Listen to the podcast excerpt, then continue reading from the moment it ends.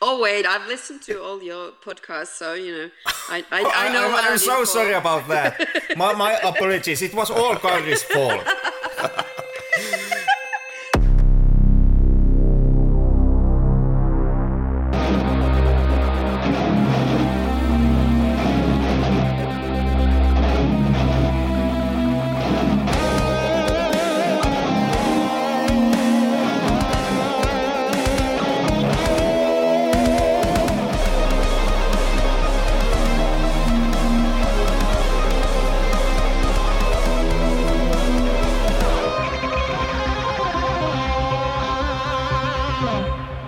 Welcome to the Flick Lab.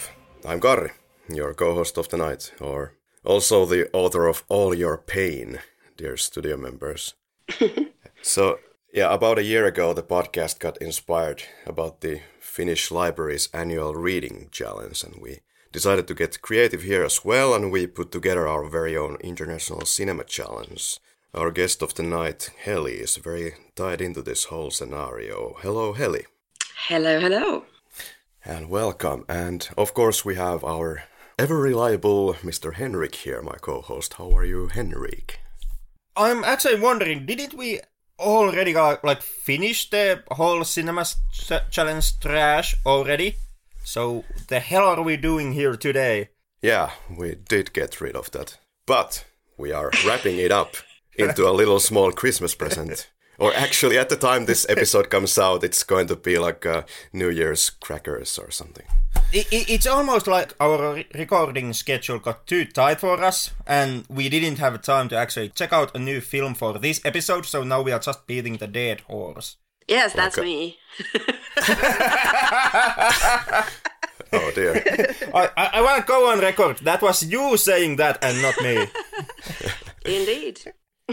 well, like I said, I'm the author of All Your Pain to bring you all into all of this. But anyway, this whole cinema challenge, this was built so that we devised a varied and fascinating, at least in my opinion, list of 20 films which all were coming from 20 different countries, which I have been like babbling here in every goddamn episode. But yeah, the goal was to raise awareness of worldwide cinema, give more foothold to films less traversed, and also, you know, maybe to give more opportunities to learn something new. I've learned how important it is to know more about the world we inhabit. That was my main inspiration, I have to say, because I'm a massive traveler and have been. There are so many stories to tell, so much knowledge to gain. We have also been kind of very educational, Henrik. We have been explaining the ins and outs of the film and everything that goes around it. One of the best examples could be the Yeelen episode, in my opinion. yeah, that was a pain in the ass to go through. Yeah. Yeah, that that's that would be it. Uh, and on many occasions, we have been blessed to have some fantastic guests to give us the biggest chunk of context for the films. We have been quite lucky with that. We have had, I think, quite a lot of guests from all around the globe. Okay, but enough of that and our guest of tonight. Our guest is someone who has been tirelessly supporting our podcast behind the scenes and has put the good word out for us and uh, kind of spread our gospel of international cinema.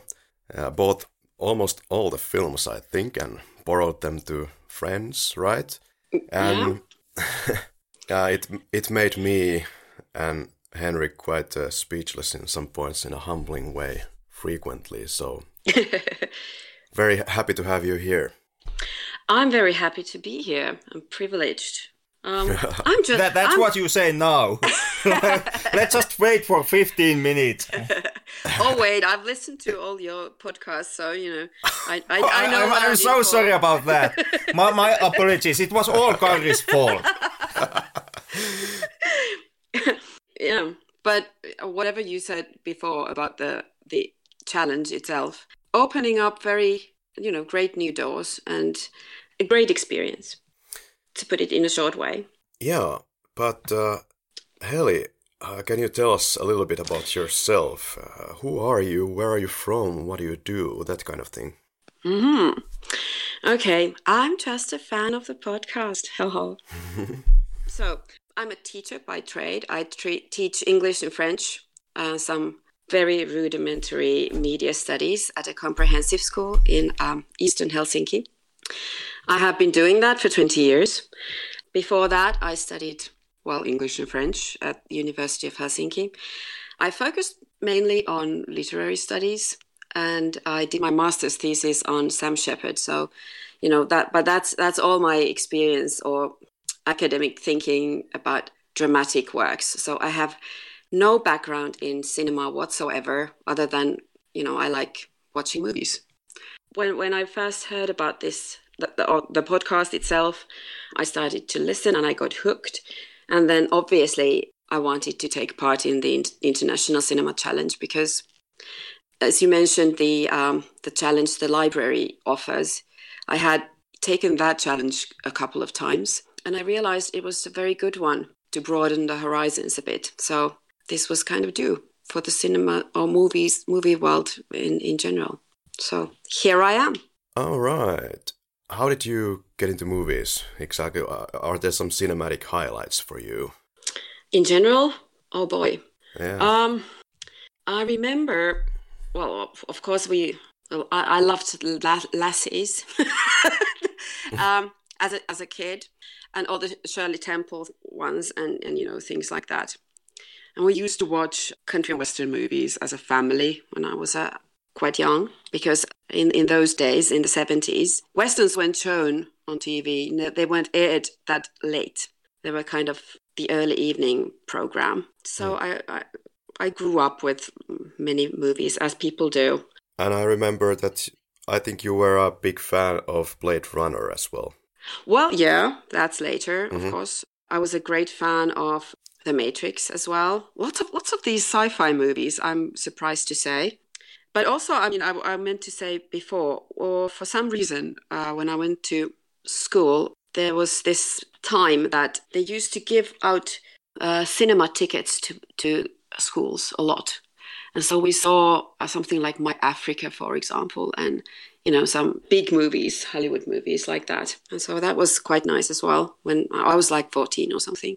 I've always loved movies and I'm watching them. I'm not much to talk about them. I never remember who directed what and who played this or that yeah. character and, and stuff like that. But, you know, I, I like my movies. yeah, and if you're lacking any information in that regard, you can always listen to the Flick Lab. wink, wink to everybody. Yes, you, indeed. For all these nitty gritty details. But yeah, Henrik, we weren't always that successful in following the whole uh, schedule of ICC or International Cinema. Uh, something always came up on our way, some guest couldn't make it, or whatever life puts on us. The movie was still stuck somewhere between, I don't know, Hong Kong and Poland, and what we were already supposed to record. And But as these things go, we just magically managed to do these things here. Like I, I remember we were supposed to end with a different movie, but then, then luckily we had The Unknown Soldier to finish this one off, which is kind of fitting for us Finns. Mm-hmm. Yeah, it's it's fitting for Finns. It's not fitting for anyone who tried to actually follow the ta- the schedule that we repeatedly put out. It's okay. Come on. it, it, it, it's kind of the situation where we constantly make the same mistake.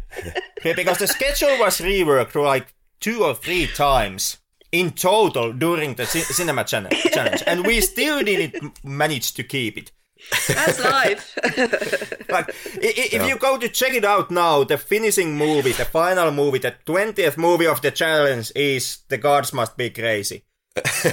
yeah, it is. It's it's what it was a totally useless list in the in the time sense but we did watch at least the films that we were set out to watch. Uh, oh, okay, except, except, except yeah, except, except, there was this certain Pippi Longstrump, Pippi Longstocking, and well, I, I don't think I had I had not specified the actual Pippi Longstocking. It had the wrong year. No, I had specified it, but it was the wrong Pippi Longstocking because this was. Uh, kind of a amalgamation film out of the original TV series, which didn't make any sense. So we chose one of those actual Pippi films, which is what we ended to do in the first place. So we just gave a little, little bit of a careful correction to that.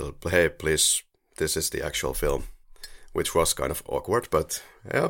Yeah, luckily no harm done because none of our listeners actually followed the followed the challenge, and so nobody actually tried to buy the original Pippi Longstocking that we had put out. Or the fact that it's so completely, extremely, insanely hard to find some of these films. hmm In fact, we didn't Yep. even address it because it was so horrible to state it out. But there is at least one film that is completely out of print, and that is The Blue Light. You can find it in Japan from some obscure websites, but it of course doesn't have any subtitles, and nobody's gonna want that. It's from some Japanese region of Blu-ray, so good luck with that and all. Yeah, and- Sugar Cane Alley costs you only like three hundred dollars if you try to buy it as a DVD. Ah, yeah. So that was interesting, but we Yeah. managed to find some old VHS copy, yeah, which was like like five bucks. which I had to copy into digital so we could watch it then. Yup. Hmm. And without your help, I would not be here actually, because some of these items were that difficult to get hold of. So, yeah, you. Heli, had you seen any of these films in advance? I had seen four of these Oh, before. So, 16 new films. So, it was quite a ride. Yeah. And it actually, when I when I started thinking about which movies were the best and whatnot, what I enjoyed the most, I didn't even kind of think about the four that I had seen before because they were they were the old stuff. So I was just looking at, or the only ones that came into my mind were were these new ones. So yeah, yeah. Yeah, I guess you have seen Apocalypse Now before, right? I have a couple of times the Unknown Soldier, umpteen times. Pippi Longstocking, sure, and then the 007s a couple of times. So Right. from Russia with love. Mm. yeah, the the number eight, which was our UK pick. Yeah. Yeah, so I I just even though we have kind of been joking here that uh, American films are not international cinema, I do consider American films as international as any country, of course. But so I just wanted to get the US out of the way and into the challenge right off the get go. And one of the best films of this challenge, hands down, one of the best films period in ages, I would say, because sorry to say, this was my first time seeing Apocalypse Now when I saw it for for this challenge. Boy, what a ride! And also in the booth when we were talking about our military background with Henrik. That was a brilliant episode, I must say. Thank you. It, it, it was basically the two Finnish males once again talking to each other the episode because half of the half of the running time was just uh, the two of us going through our military experiences. yeah, but that's what made it special. Yeah, it's also one of the topics that I don't, I don't really normally care to talk about, but yeah, I think we had some fun with that. In that episode, we bought some good points and it fitted this episode. It's also a topic that no Finnish member of female sex ever wants to hear about. And um, yeah, we went into quite deep waters with that. Like psychologically, it's quite quite a heavy film, and then Henrik was recording it in a broom closet to get into the mood or something. Yeah, emotional trip, and there is the song by The Doors, "The End." That that is a great great song. I think we should should Henrik do some kind of a playlist to YouTube probably out of these films. That could be something Oh, yeah, good idea. Y- you mean what exactly? of the film Like, music pla- of, pla- of pla- these films. playlist like you, you are going to make a playlist out, out of the songs or or you're gonna uh, rip the the end credits and get the songs from there No, no, it's me singing solo and sending it to you. okay Super. Wha- wha- how are you gonna actually name this playlist like copyright infringement Karri ear rapes Henrik. so we also went to Hong Kong and we had a guest called Mitch Tam. So thank you, Mitch. It's definitely a classic film. Kind of gets you into the tick of the city. There's the cyberpunk color palette in a symbiose with minimalist plot or, or the lack of any plot kind of just floating there and you immerse yourself into it and this kind of interesting city pulsation. Oh, very. And at, at times, I, I found it you know, a little frustrating and infuriating because the pulse was so there. It, it just attacks you, especially the the music. Some at, at the, towards the end, the Hotel California. Oh my God! I thought, um, yeah, that would never end. But it played very nicely, I think, to the whole idea of of Hong Kong and how everything is is sort of in your face all the time. So it kind of worked, although it was somewhat infuriating, as I said. Hmm. And I, uh, in in Chungking Express, I loved the pineapple magic thing that the guy in the first part had there, Eat, eating the the pineapples to kind of wishing that the ex girlfriend to come back or something like that, wasn't it? Yeah. It, remind, it reminded me of, of any any kid that thinks about you know when when he's walking or her when she's walking on the street and and you know if i make it to that lamppost before that car then i'm going to get a puppy or something so it was quite sweet i thought yeah it was also the inspiration for lost in translation uh, that's easy to see also oh, yeah. Qu- quentin tarantino made it his mission to distribute this film in the west because he happens to love the film and and yeah one of my favorites from the run. There's a lot of favorites, so I can just stop saying that. Henrik, any other thoughts about Chungking? Chunking, chunking? And nothing that I didn't already say in the episode itself. Okay, Henrik, see you at the end of the episode then. so, also we had a Serbian film, Pretty Village, Pretty Flame. Like, first Oh dear, what a film! Like a tour, tour de bloody force, a once in a lifetime film. Yeah, it's funny, it's tragic, sad, captures a very important chapter of European history, of modern day Europe. And we had this fantastic guest, Mladen. Thank you, Mladen. The discussions and the three way discussion that always remained kind of positive and kind of mature, in my opinion. Yeah, that's what you say now at this point after we kind of edited that episode like 15 times before we released it. mm-hmm. Yeah, that underwent like, I don't know, 13, 15 editions.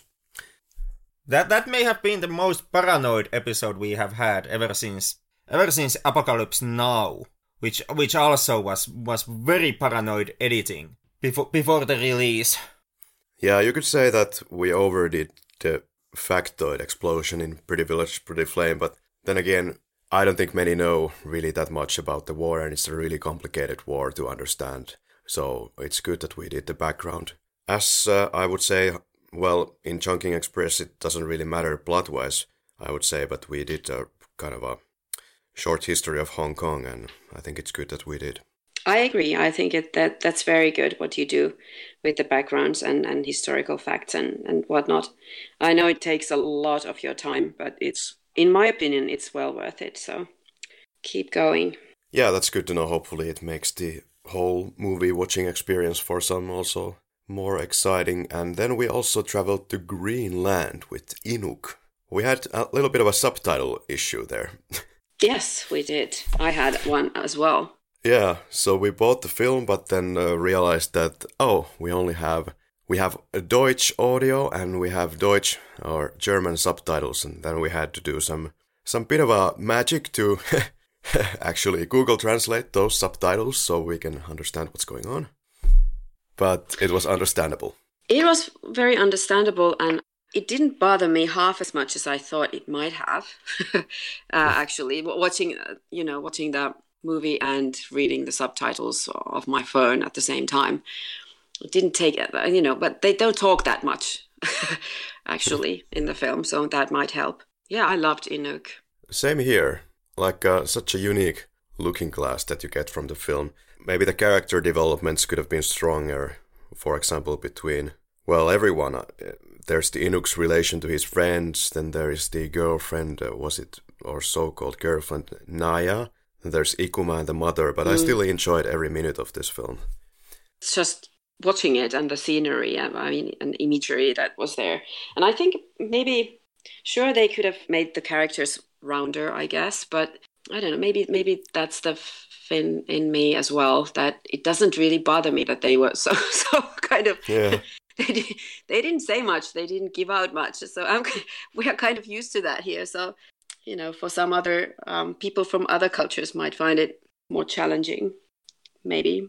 Yeah, it was the it was the early spring in Warsaw, and I, I had I had been just looking for work, and I just didn't quite get any work, and I had to find some place to record. I was shuffling between hostels and hotels, and just to get some place to record, I went to the most expensive, probably hotel of of Warsaw, and it was quite noisy, and I kept waiting for this guest to appear, who never mm. appeared because, well, he was uh, fishing with his dad or something. But there was also the funny thing that the internet cables that were cut uh, to this Greenlandic village, so the guest couldn't make it in the previous weeks. So this episode got delayed and all these kind of things.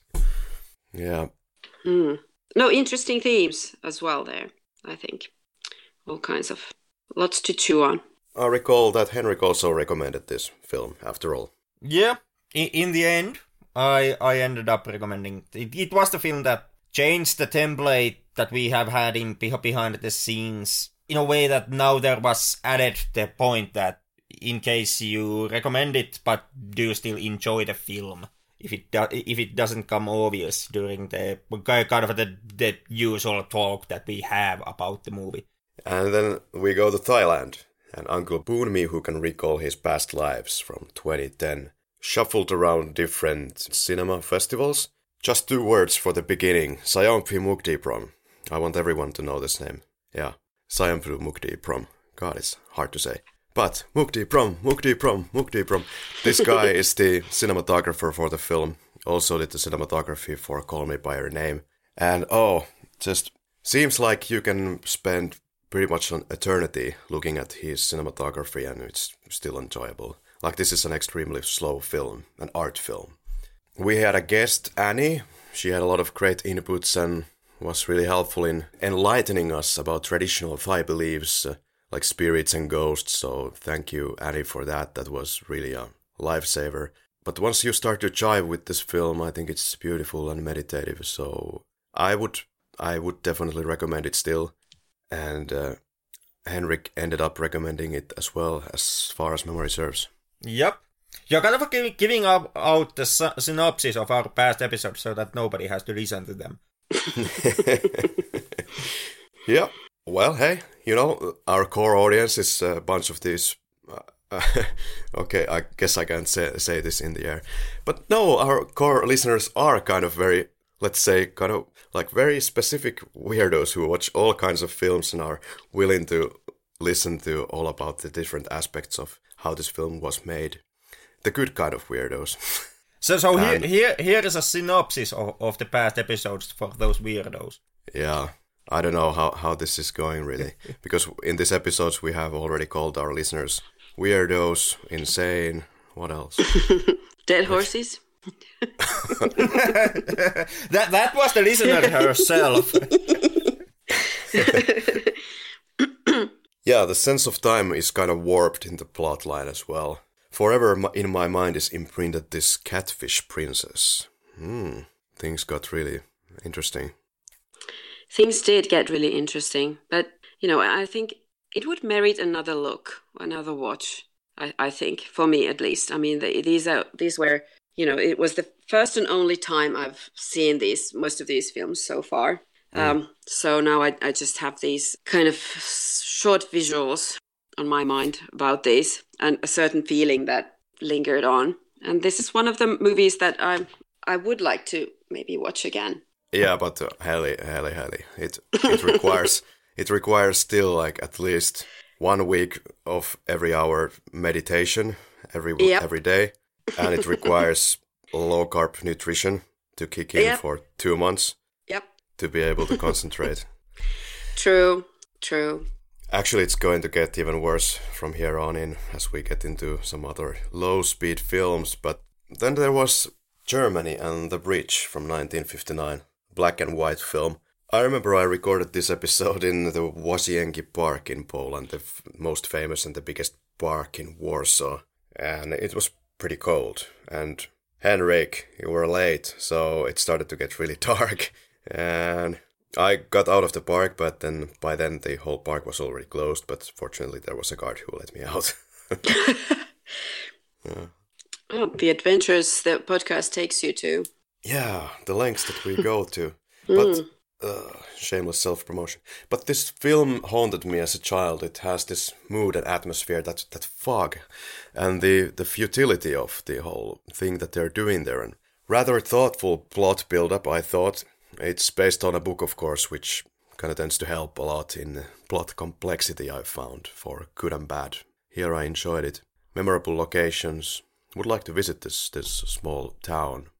Saddening, smart, Yeah, and, and it managed to kind of convey the air of innocence that was kind of crucial with the boys and the, and the whole war effort for them, at least.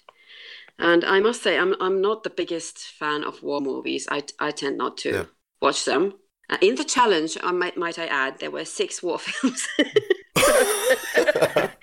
Thank you for that. Oops. Th- There's gonna be even more of them in the next challenge. Oh, but you know I, I did realize that okay i'm i'm not in my comfort zone this is not the you know i, I would not start you know intentionally watch watch a war movie but you know bad for me because this was a, a very beautiful movie and so were the others here as well so okay, hopefully. serves so. me serves me good Yeah, when I was putting together this uh, challenge with Henrik, there were a lot of considerations, like a lot of brainstorming what to put together and what to watch, and put like half of the films as something that we have watched, and then half of it something that we have never touched.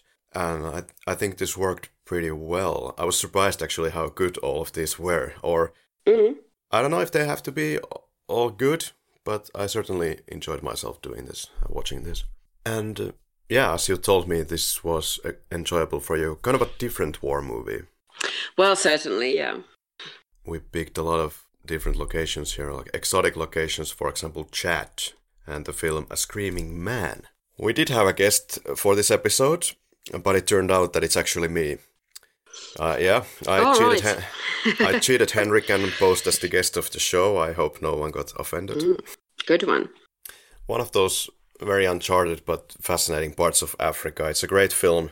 It's only kind of indirectly about the war conflict since the film more deals with the, the reverberation, the after effects of the war, the changes posed by war on and uh, on everyday lives of ordinary civilians. So powerful and poetic.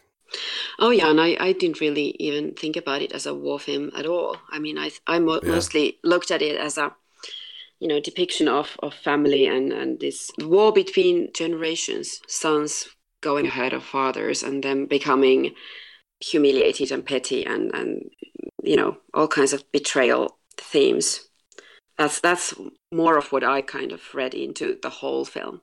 Right, yeah, that, that circle of destructive behavior. Mm, great. yeah, yeah. All right. Of course, we had to include some James Bond into this challenge because why not? And and I also wanted to make the the leap for listeners to go into this challenge a little bit easier because oh, there's a film from the US or the UK, so what the hell, right? But also, James Bond films, of course, are a big part of the the English or the, the United Kingdom culture, and one of the greatest products ever to come out of there, I would say. So, one of the greatest cinematic achievements from that direction. The beginning of our Bond marathon with Tom Frankland from Russia with Love. And uh, thank you, Tom, and still thank you in the future because we'll be doing this the April or May. Still, this is up there as one of my uh, favorite Bond films of all time for sure, along with at this point I can say like Timothy Dalton's two film run for sure. There's something that makes some people laugh out loud, but also Octopussy is on my on my top lists there, and uh, of course Mr. Frankland, Tom Frankland is not unable to accept it, but On Her Majesty's Secret Service belongs there as well. Yeah, I think I think this one from Russia with Love is it's just you know a, a darling film is what I wrote in my notes. It's it's such a good good mood flick, really, and you know the great sixties vibe and and actually I quite enjoy looking at Istanbul, and and it really shows you Hmm. around the city. I, I've also been to Istanbul, so it was Oh, it, it's nice to see some of the same same areas or sites that you can visit. yeah, the chemistry between the main cast and that it's actually a proper spy film. Yeah. And there aren't that many in the Bond franchise even. Like most of the time it's like, "Oh, Mr. Bond, would you like a drink?" and they're in the Mm. other part of the world and they- they're not supposed to know each other. So, yeah, that this is this is proper spying and Henrik, what's next? I guess that would be Taiwan and Stray Dogs. I guess so. The odd one out. Like Uncle Boonmee was certainly slow, but Stray Dogs is really kicking Uncle Boonmee in the face in that territory. Surprisingly, this is one of the one of the films that I end up maybe liking the most. I don't know, or it's it's in the top half Oh. anyway. Yeah, I, I it was really really strange when I watched it, and I, I suppose it would be if I now watched it again. But there's something. It's it's it's certainly very powerful. There are so many symbolic things going on. I guess these relationships, uh, people that are kind of solitary and isolated, then they're they're looking for connections elsewhere, and then they can't really reach them, and you know all, all that, and these weird kind of contradictions about then the woman there with who wants to help the family, and and it's it's really really strange, and there are so many things you can think about and and study more. So Yeah, and if you miss these connotations under the surface, then it's not going to do anything for you. And it's like you said, kind of this. I guess they are there, so mm. so you can read that they are there, and then maybe somebody thinks that it's just pretentious nothing. Mm-hmm. I guess we shouldn't go that far. It's it's a film about suffering, clearly, some kind of a Yeah. suffering piece to me, and I maintain that the film uh, kind of tries tries to drive you crazy uh, to illustrate how crazy it is, or the how the suffering is in inside poverty, but to kind of slam it down your throat. So it's you're you're in that world, connected. Like this is what they go through, and yeah, the only yeah. only way you can realize that is take you on a journey of this dragging on forever. Mm. yeah, you really feel it. Yeah, so this is about um, essentially, a, I would say, a poor family, and we follow their adventures around the city, misfortunes, and all that. yeah, But this is not the first time that Tsai Ming-liang has been directing these kind of flicks, so he's known for torturing audiences. For example, what was this flick, Henrik? This there's this one uh, monk that is walking around the town, and that's basically all it is, right? Yep. Or he's walking in different locations. I don't remember if it was shot on Paris or where it was filmed originally. Yeah, did you see it? I I did check it out just before before w- watching Stray Dogs and doing the actual episode on it. oh, is it, is it the Journey to the West? Yeah, precisely that one. Because because my DVD is a double feature, so you know Oh, I ha- I have that. Maybe I should watch it. Hmm. oh, wow. So anyone looking for a Zen cinema, I suppose, then go check out films of Tsai Ming-liang. No challenge would be perfect, of course, without Russia, so we went to see Prisoner of the Mountains. Uh, we did we did have a guest in this episode, but it unfortunately the technical side failed us heavily. But we got to make the episode in the end. So here the two soldiers get captured in the Caucasus Mountains, and the soldiers are they try to trade them to for a villager's son, but the interesting part is that the cold-blooded emotions later turn into some warm-heartedness and humanity. Uh, great film, albeit maybe we saw there something that could be questionable. Honestly, I when I first time saw the film, I didn't even notice that. I just thought that the soldier was being really nice to this little girl, but Henrik then took it into an opposite direction, and it can be there if you want to see it. But yeah, Oh, it's most definitely there. I didn't see it either. or I, I, I saw it from the part of Dina, the girl, you know, but she's a typical teenage, uh, early, early teenage girl that has, you know, fantasizes about this, I don't know, handsome soldier taking her away from the village. You know, that's that's what girls that age do. But I don't, I don't think they, it was kind of reciprocated the feeling. But who knows? Yeah, I just always mainly saw it as that that of course he the soldier was taking advantage of the situation to get out of that Yeah. village but also he he very much kind of liked and sympathized in a nice kind of way this little girl, and that's it. But it was kind of weird when he was just sitting there and he was already free to go, and then then he decides to just watch the little girl and not take the advantage of running immediately. But uh, yeah, that's also kind of to tell to the audience that they are kind of very close to each other now, and Yeah, maybe. As I said, I've only seen these once, so so as memory Yeah. serves. Yeah, this is a film from Sergei Bodrov, one of the heavyweights of Russian cinema. But there is also one very famous South Korean director.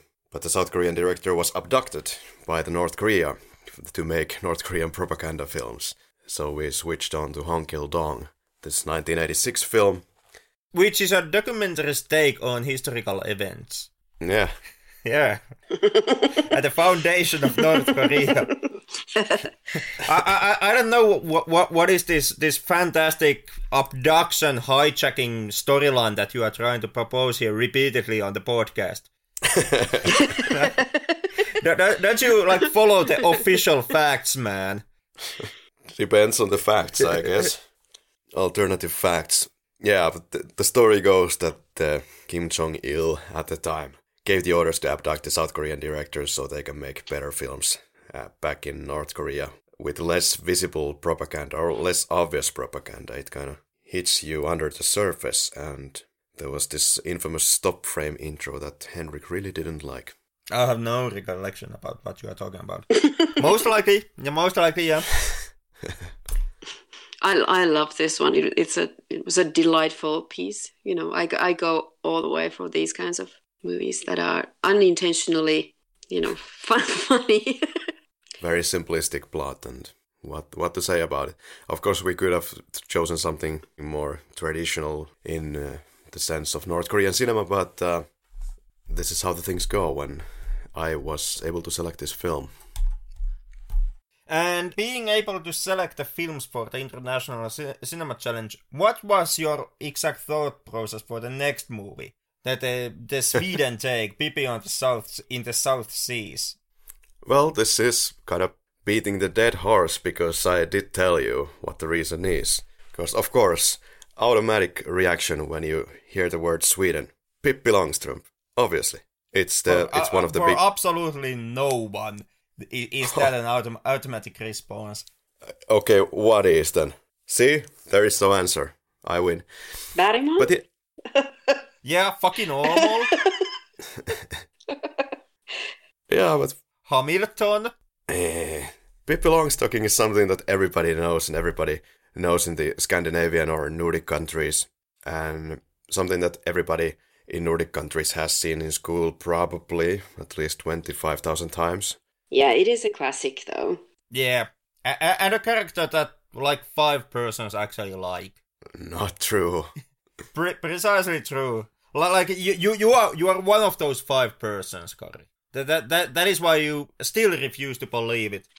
I think it actually might be the kind of character that you know at least half of the population, even even more. I mean, they have we have at least the girls, I guess. We have a phase, a Pippi phase that we go through, where where that's it might not be very long, but you know it, it is a kind of a heroine type. Right, it is. I I I- I just feel sorry for you, Okay. like all of you. Yeah, but I can totally totally see that. I- i- If you're looking for some feminine superpowers, then you get it all, all here, like a female heroine. And Yeah. I don't think that was It- it- it- particularly it's kind of a like- usual. like- yeah, Pippi is kind of a like female ver- version of Superman. Right. Yeah. Yeah, and no one in their right mind can stomach Superman. Well, not Superman. But it was poorer than I had remembered. Like the well, whatever about the the visual effects were weak, but quite a respectable effort, I would say, at this time in Sweden. Acting I found was often poor and deliberately overdone, and the movie gets horribly sluggish in the middle for an unexplainable reason, or just for the reason that they wanted to make it into a hour and a half film. You remember Henrik when they were trying to get the Pippi's dad from the prison, and it took like way longer than expected. Like Pippi was just wasting time. Yeah, that that was stupid and a bad moment in the film. To accompany all, all the other stupid and bad moments in the film. To accompany all the stupid and bad moments in Pippi Longstocking stories all together. Which is why you actually actually avoid Pippi Longstocking and the character as a plague. Or the thing that they had, I found. This is a big thing for me. When movies ham-fist in some sing-along songs and they don't really carry on the plot in any way. And I found that this was the case here. Yeah, and maybe it's just you know when you're a kid, you don't you don't analyze a movie when you see it. You don't think that something is too long or too too quick or whatever, and that you're just kind of good at at taking things at, at face value.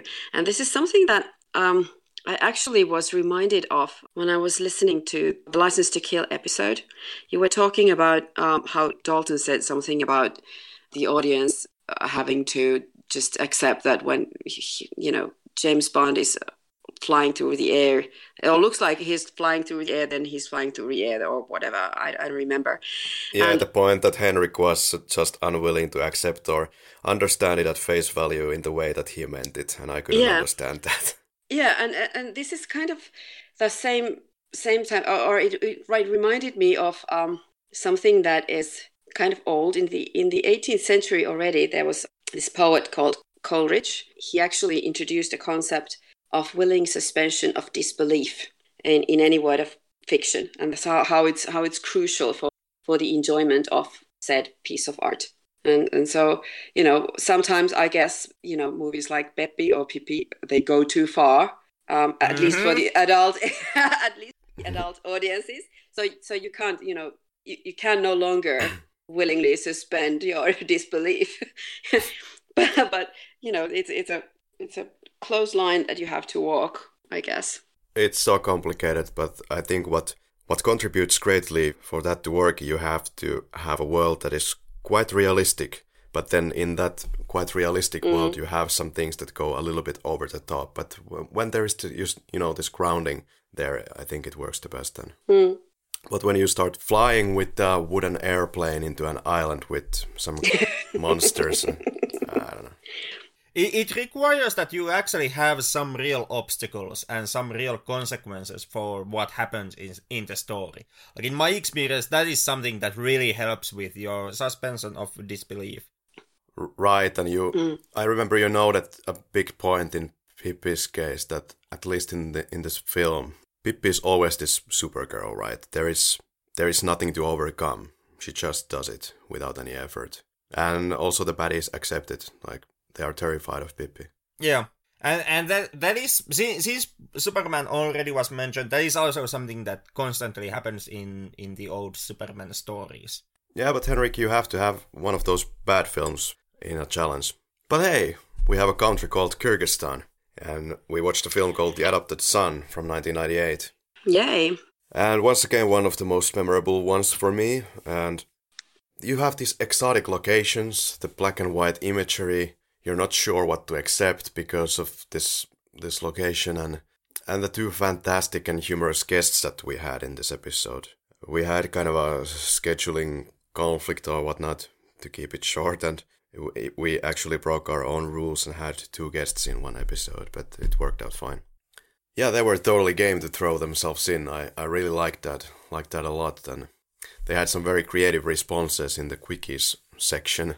We got a huge laughs out of that. So Kenny and Bayaman, thank you also.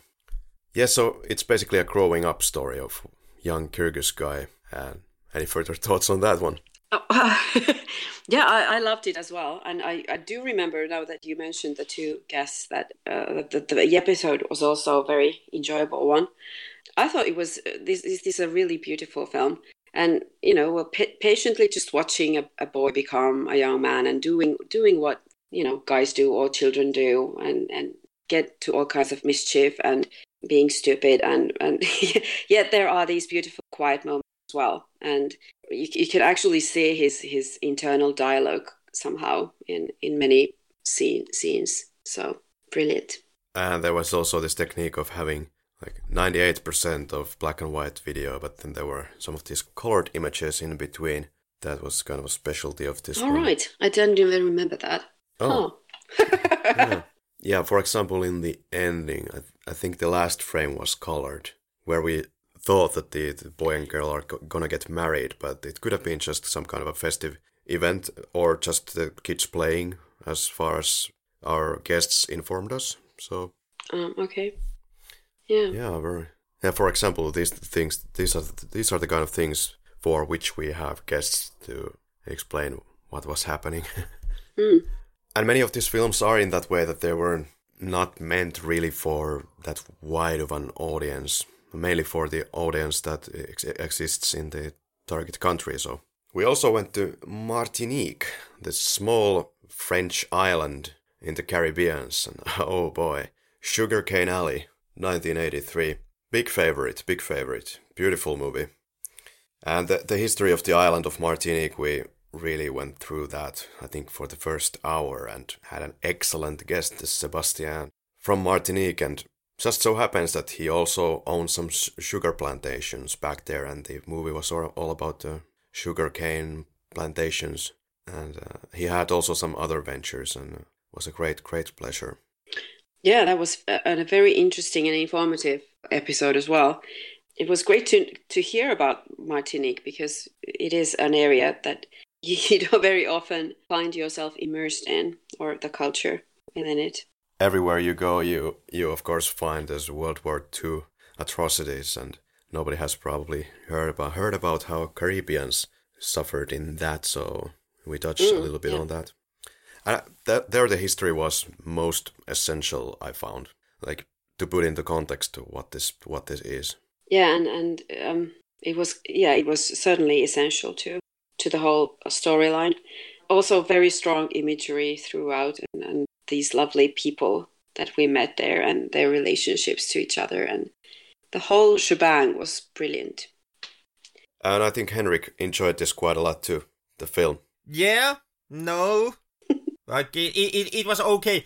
Uh, to you, the it, it turned out to be one of the favorite films of the International Cin- Cinema Challenge, and even though I even though I, did like the movie itself, to me, once again, it wasn't one of the highlight movies of the Cinema Challenge, or it wasn't this groundbreaking experience.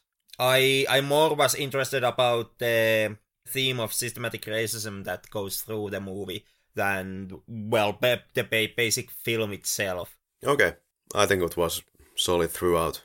No points of grievance.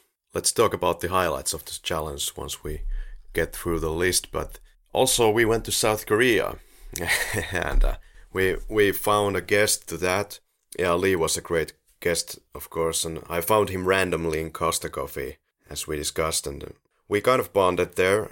After the recording, we've seen each other a couple of times. We went to a movie theater. There was this uh, Korean film festival, and uh, went to see one classic and had some drinks. And great guy, great guy. We've finally found ourselves some action in this challenge as well. Yeah, because a- action was something that was lacking in Apocalypse Now and From Russia with Love. Kind of. They actually were not not straight action movies. From Russia with Love, after all, it's one of the more slowest James Bond films. Yeah, but but I, I still wouldn't in any way say that it's action free, and I, I wouldn't say that Taegukgi either is actually aiming to be an action film. Well, I don't know about that. It's all about action and fighting in the front line. So whatever you make it out to be, like some family relationship drama, it's action for sure. Well, it, it's war more- film, more- if you it's, like. It's more of a war film than than actual action film. Well, And if if we count it as a war film, then we have to kind of also count Apocalypse Now and Pretty Village, Pretty Flame, both which are also are war films that have pretty much a lot of action in them. fine. So I I'm kind of I'm hesitant to say that Taegukgi was the movie that finally brought us, brought some action into the International Ci- Cinema Challenge. A- action and violence being something that actually did happen quite often in the films that we chose. Wasn't the name of the film The Brotherhood of Action, though? I, I, I guess it was Brotherhood of Love. Heli, what did you think about this? Uh, was it too much of action or war for you? Um, I do like my action movies. It's not a problem. It was a you know, there was a lot of war in it. Yeah. Which is a really, this is a really intelligent comment, huh? Um, No, but it's um, it's absolutely true. I really liked the um, the dynamics, and and I, I was um, mostly concerned about the brothers and their relationship, and how the the older brother kind of sacrificed himself and made him kind of separated himself from the little brother, and and let him think that he was he was getting cocky and things like that in order to save him. So I was kind of I think more concentrated on that. Maybe I got something a little different from this movie than you. But hey, that's fine. Yeah, it was uh, the most successful Korean film at the time, and I quite liked it. But yeah, kind of a numbing level almost of, of the war for me. Mhm. Sometimes I think Henrik said that for for him it, it wasn't any kind of a problem. But um, yeah, hey, uh, this was actually one of the hardest episodes for me to record because I, I was like I didn't know what the hell to say after seeing the film. Like, okay, yeah, that that's that's it. And there's so much action that I can't talk to in too many ways about action or war scenes when the fighting is going on. Uh, what to say about it? Okay, 20 minutes of war. Yeah. So then we, I just found myself fast forwarding during recording to the parts where they actually have dialogue or something. Yeah, yeah. I see your problem, Yeah. but it turned out fine. Yeah, and also the, the guest stated the same after recording, like, hmm, uh, what kind of angles can we find from this? This is really hard, yeah. But that kind of is the structural problem with the whole scene by scene thing that we do. I've said in occasions that we could probably sped it up a little bit sometimes when there is actually nothing to add much. Yeah, uh, and in occasions we actually do speed it up quite a bit. That's true. I think we're getting better and better at it. Also in the chopping board. Yep. But that in the end, like the scene by scene, it, it does kind of, a- as a concept, it does withhold in itself a structural difficulty or a structural hardship. Because uh, you can't always guarantee, especially in, in, in the podcast where quite often we co- cover a film we haven't seen previously, so we kind of co- come into the film first time code when we first time see it. And be- because of that, we don't have the pre knowledge of how the scene by scene is gonna play out with any given film. How many times we actually come across a movie where there is there there is a long scenes that don't actually have that much anything in them that would advance the plot outright or how many times we come across a film that actually has very tightly told plot where you kind of have to actually address every single scene that you see within the film in scene by scene. And it it, it does ki- kind of make it hard to count before we start recording I- exactly what scenes we are going to address and and how long or how short the scene by scene is gonna be and how often we actually have to speed it up when recording the episode Yeah, I find it quite challenging. And I feel my limitations often in these situations that we should always explore actively new ways to talk about films. But hey, Henrik, I guess this is your sweetheart of the challenge Mali and Yeelen from 1987. I don't know about Sweetheart. For sure, it was our biggest workload uh, in this challenge, research wise, or anything wise, really. Well, research wise, it was, and it was one of the hardest films to crack open for for for the uh, actual episode. The, to, to call it Sweetheart be, because of that, be, because it was one of the hardest films to approach. No, no. That that's that's I I would always almost say that you have some masochistic tendencies going on there. I found that you were really excited about this whole Yeelen thing and, and the themes of supernatural nature and tribes and black magic. I think that's right around your alley, and I saw that you were really excited about this stuff. I, I was somewhat excited about it. Most what you most likely hear here in in the episode is is my need to actually try to make it so that the, the listeners of the episode can have the context of the film. When I watched this film for the first time, then I went to Henrik on WhatsApp, like, Henrik, Henrik, have you already seen this film? No. Why? Well, because I think we should delay this for at least one week. and and we did, and we got like two weeks of research time, a little bit of extra research time, and that was definitely needed. For for Yeelen, for certain, yeah.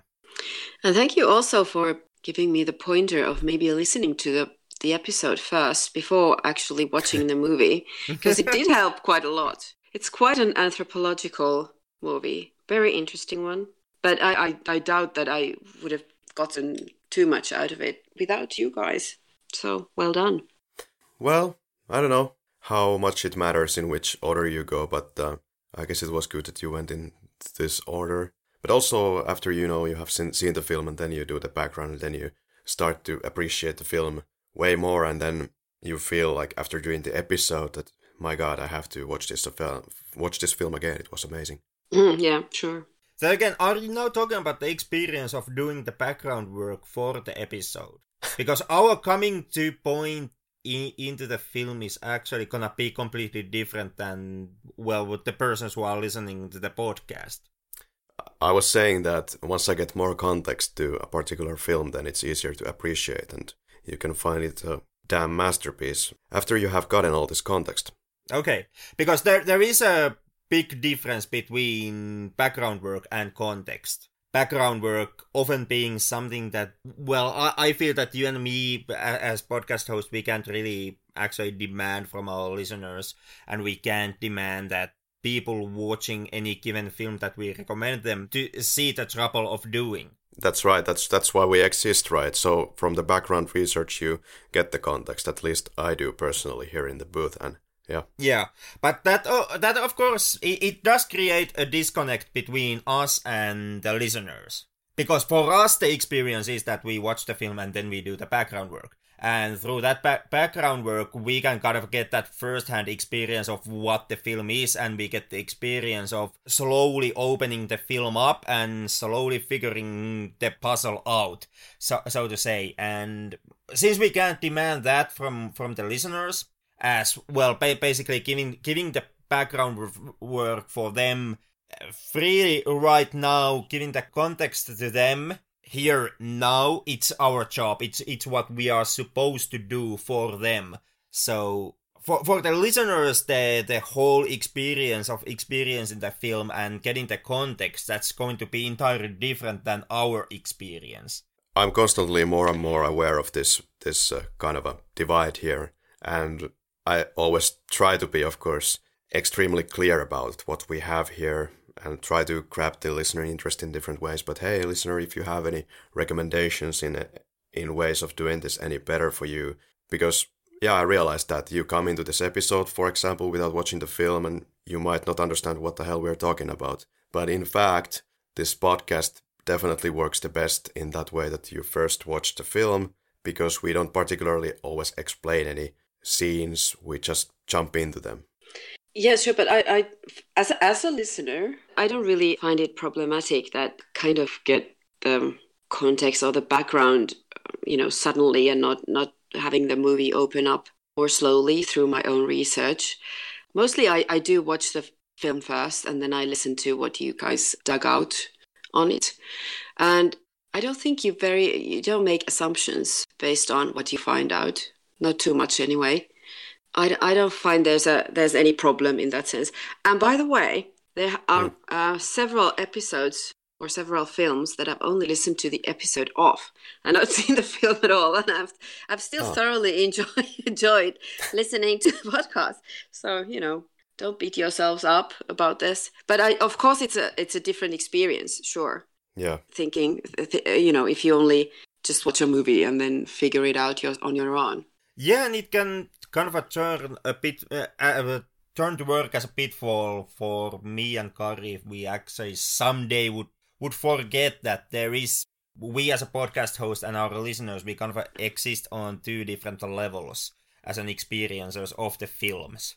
Mm, certainly, mm. I don't think I'm not expecting any of our listeners to dive into like read 35 hours about some Matrix facts here and there. No. but yeah, when I also listen to some of our very very early episodes, then I just listen to it and I wonder what the hell are these these two guys talking about.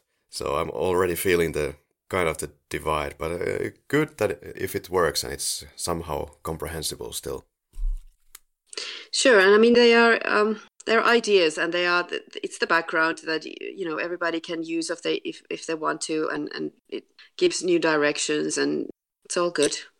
Do you think then that there should be more of a holding hand of the listener if the listener has not seen the film that we would give more descriptions of where we are going or what we're talking about or less no even?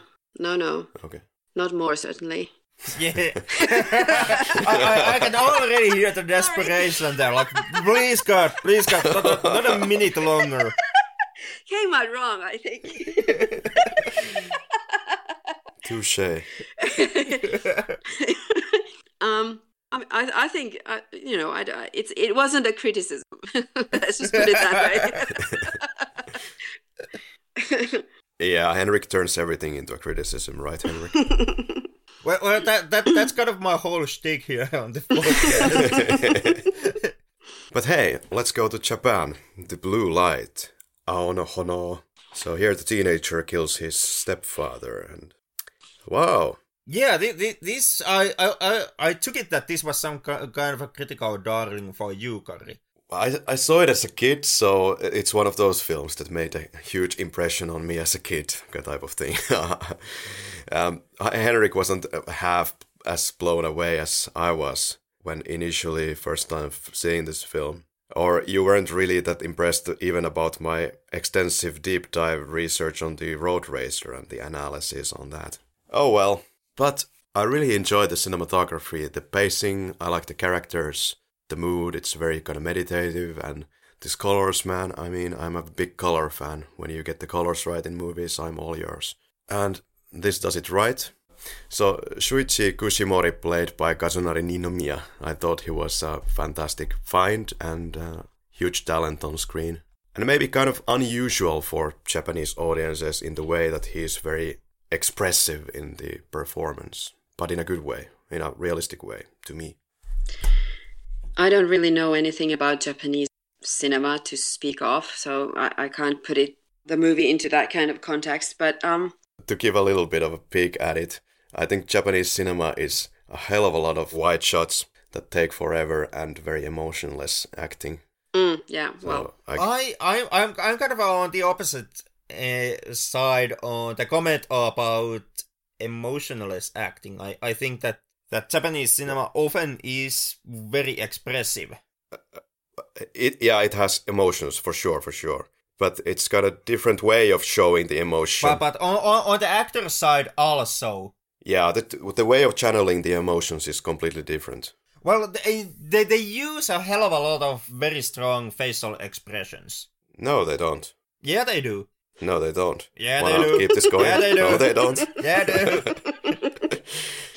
You, you just haven't been in Finland for, for such of a long time that you have already expressed how, or you have already forgotten how. Are you suggesting something something about the cashiers in Poland? but okay, we also had a guest called Daiki Yoshikawa, a Japanese guy living in Finland, and once again, what can I say? Great, great pleasure, and he was really, really, really great to you know give us some insights about Japanese culture or Japanese language and its quirks. So anyway, Henrik's favorite movie of the whole challenge, carrying on. And we did carry on to Poland, The Promised Land from 1975, one of the great classics from the great classic director Andrzej Wajda. A long and historical look at the Industrial Revolution in Łódź, this city that is very close to Warsaw, about 150 kilometers to the west from Warsaw. We had a returning guest, Magda Hotno. She came to our rescue, really, because we had already organized a guest for the episode. She would have been kind of on the famous level, but uh, things happen, and Magda saved our butts. And well, she did. I certainly learned a lot about Łódź at that time, of that time, and, you know, Polish history.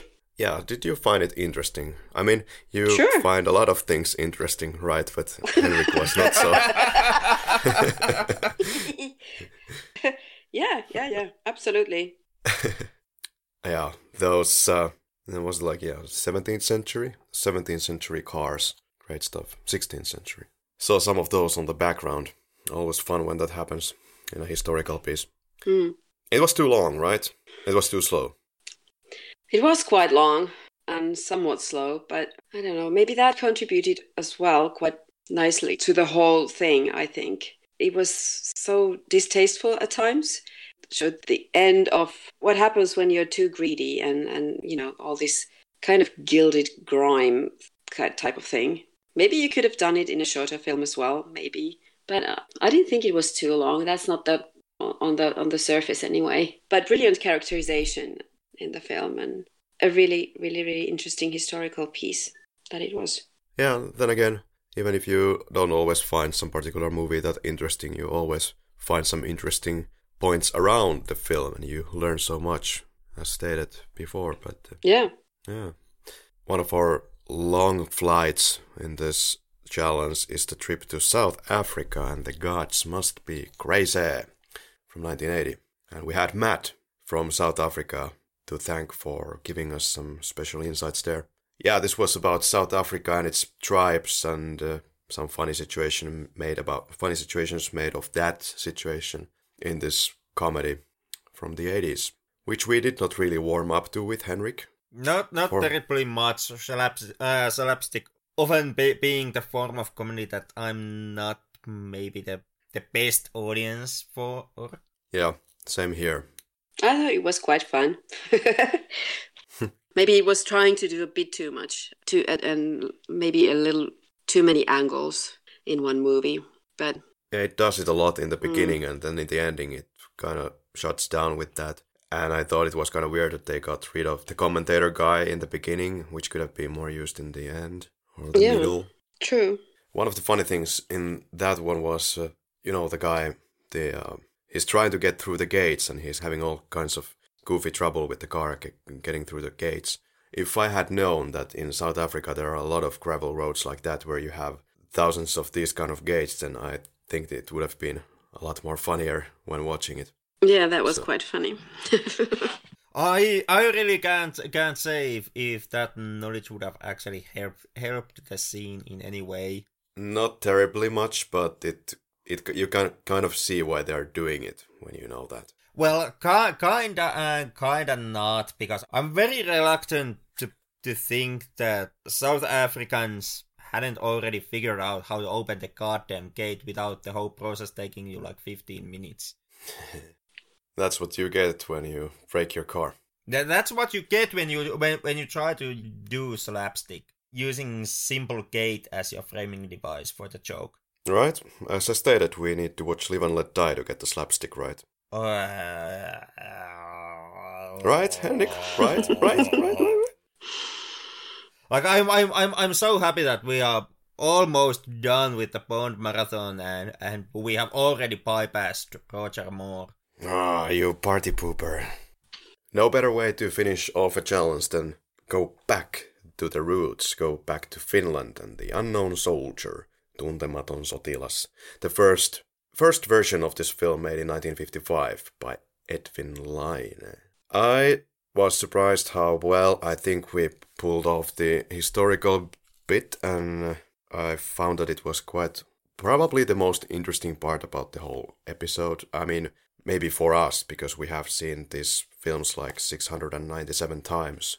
So, talking about the history and I think it will be interesting for all the worldwide listeners because because Finland's role in the world I still maintain was quite um, important one.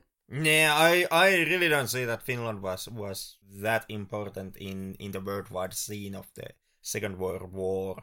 I know you don't, but you know what? You're wrong. Well, you know that the sir is well and presents his evidence. I did in the episode. Yeah, you, you you did, you did, and that convinced absolutely no one. Henrik, Henrik, Henrik. Too much bullshit.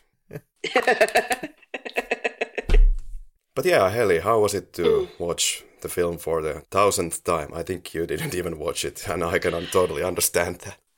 I didn't watch it this year. I would have if had I been home, but I was in London, so um, I missed it this year. Excuses, excuses.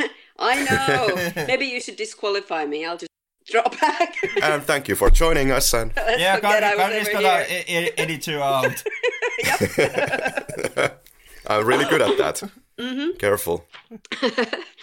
Yeah, so it's really, really difficult to say anything about the unknown soldier. I, I mean, I can say about your episode that I, I, I do agree that you managed to give a history quite well, and you know, to international audiences who know nothing about it. And I, I really do love this film. I can't really see it from, you know, from outside or objectively. But like all Finns, we know we know certain lines by heart, and we we know how we hear the the accents of the characters and things like that. So it, yeah, I, I just love it to bits. But it, it has a, a category of its own in a way. In this challenge, for example, I, I couldn't I can't really place it anywhere well, to be the best or the worst or somewhere between. I think it's a beast of its own somehow. Yeah, the kind of film that everybody in Finland almost has seen, except the ones that fell asleep during night because it was started at 10 p.m. and then the kids are at sleep at 1 a.m. Or Mm. actually way before that. But yeah, it's the kind of film that is broadcasted nowadays in Finland every year, especially this this 55 rendition. And yeah, it's the kind of film that you don't really think about it anymore because yeah, it's just part of Finland, man, and you probably would, would want to watch something else on the Independence Day every once in a while. Yeah, probably. It se- seems like it's now it's some kind of a that you just put it out on Yle every year because we've done it before, so we have to do it again, even though nobody likes to watch it. Yeah, true. Sometimes maybe you know these should be revisited. I have seen the the newest one, the, the 2000 Yeah. was it 17, but only Yeah. once. I quite liked it. I th- I thought this the cinematography and and the imagery and you know was brilliant, and I kind of have the idea that it was quite different, but I haven't really. One, one should look at them close together and and make the assumptions. This is just a, a feeling that I have. Yeah, I actually did watch the 55, 85, and 2017 versions back to back and almost died afterwards, but it it really gave an interesting view at how, how the film has changed over the years and what are the things that start to pop out as we go on and on and on. For example, in this new version, you have the women addressed pretty well, I think, Mm. that they are actually brought into the equation at all, really. Um, it makes it more interesting because they are featured there. There is the love aspect that is put into it Yeah. great cinematography and it's i think more honest about what might have happened there but ultimately i felt it was kind of unnecessary still for wider audience yeah i think it's a masterpiece Agreed. but uh, Heli, what were some of your highlights from the challenge anything like that Um, okay. I think the three out of the 16 films that I had had not seen before. I mean, this is the kind of system that I had. I, as I said before, I, I didn't really consider even the um, Yep. films that I had seen before. So the top three, in no particular order, are Inuk, Stray Dogs, and The Adopted Son. wow Yeah, and I'm quite baffled by the stray dogs being there. Actually, I I inserted three exclamation points after it because I don't really understand it why. But maybe maybe you know there's something in there for me, and I have to watch it again as a uh, you know I, some kind of a spiritual exercise or something. yeah isn't it kind of like a series of painting type of thing if you're willing Yeah. to stare at a painting for 30 minutes then i think stray dogs works as well well, that's me. Yeah, I thought you would might actually like it. and yeah, I get that about the film, why people would like it, and I don't think this episode would have been half as appealing had we not tied them into the challenge, because that gives the listener the incentive to listen to an episode about an obscure Greenlandic film, for example. Mm. I may be wrong, but it didn't hurt anything to have the challenge linked into it. For example, I example, don't know. I, don't I, think I, on my end, I was at times bit baffled by the whole co- concept of the, of the cinema challenge, and I I'm guessing that if if we do this, it's a call to action. it, it's kind of a call to action in podcast that is already call to action.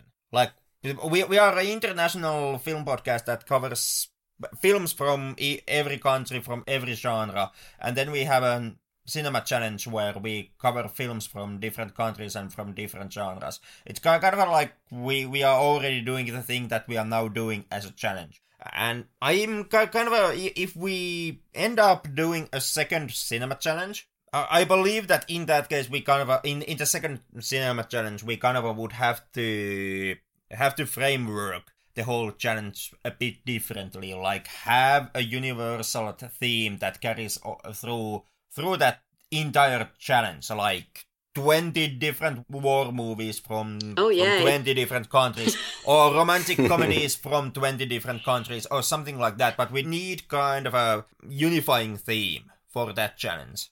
I think there were a lot of unifying themes.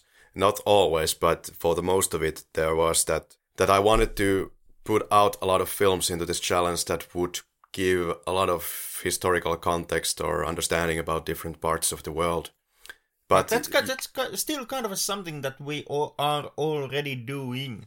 Like yeah. if if you don't count in like the James Bond run or or the Halloween run, but overall, typically, you know that that's that's precisely our bread and butter in this podcast.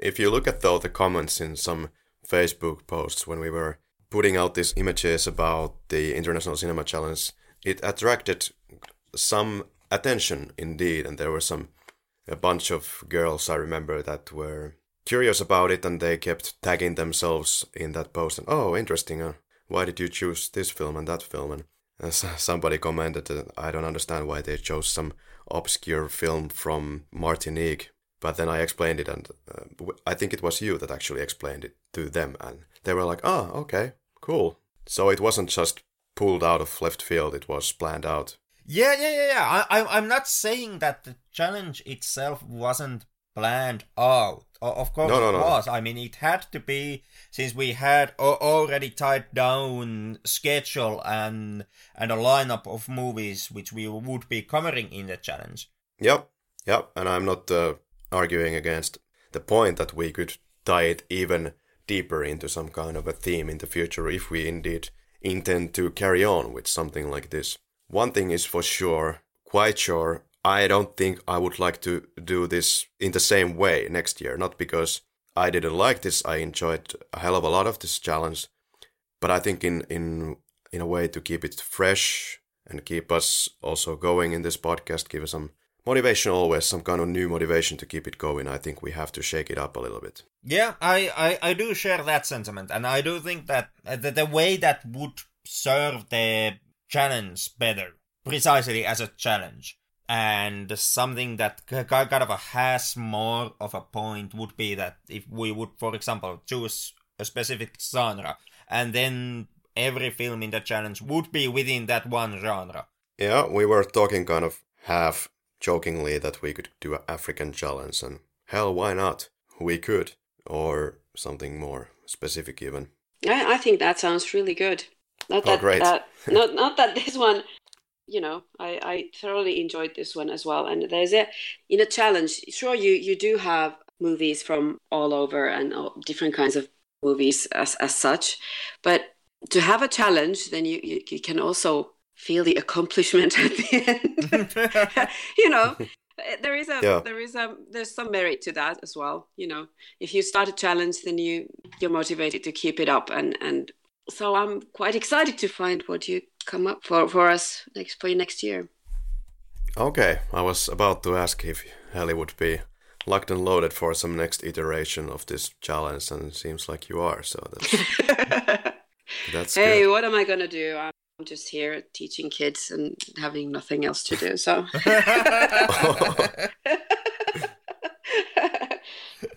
well, surely something else as well. But um, well that's not important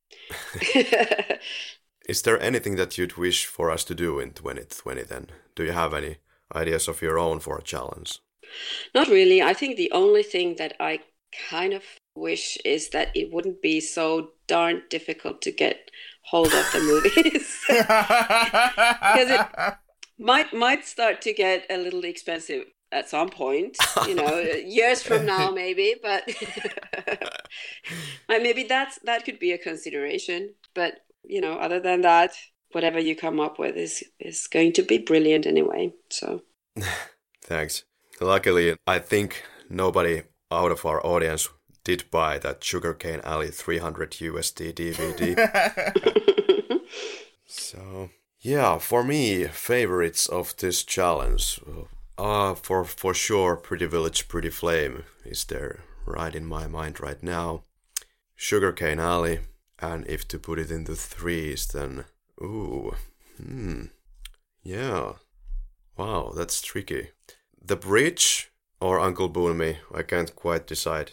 Something like that. What about Henrik? Uh, I, I'm I'm with you on on the Pretty Village, Pretty Flame.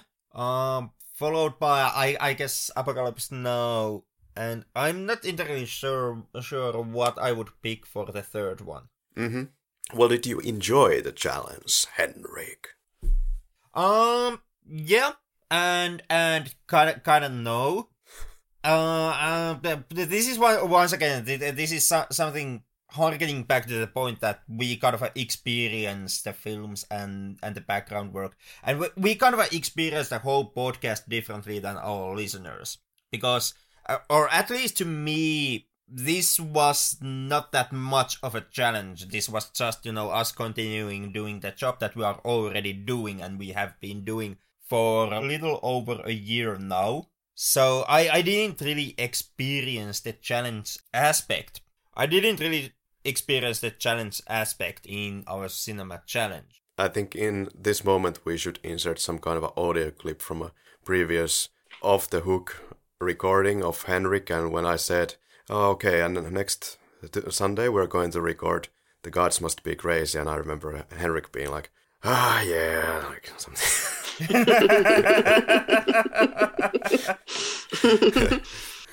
but uh, at least for me, didn't you, Henrik, feel like often that when we were about to have an International Cinema Challenge film next, you get this lump in the throat or this feeling of, oh my god, this is gonna be a shit ton of research all, all over again feeling? No, no, no because I get that for every single episode that we do.